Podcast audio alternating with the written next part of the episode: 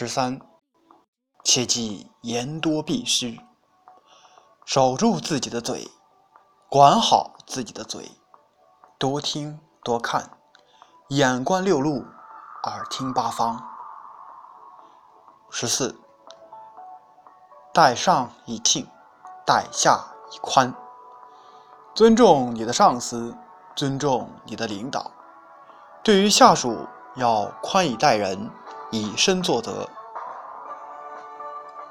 而更多的时候，我们要看清别人，以明白自己。有些人不闻不问，不一定就是忘记了，但一定是疏远了。人与人之间沉默太久，就会连主动的勇气也会消失。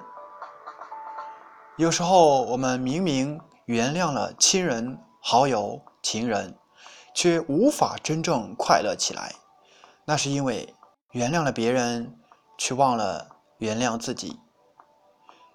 不要在心情最糟糕的时候，用决绝的话语伤害爱你的人、至亲的家人、至诚的朋友。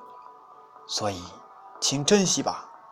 比起人脉，至亲的亲情、至诚的友情，其位置。始终是放在前面的。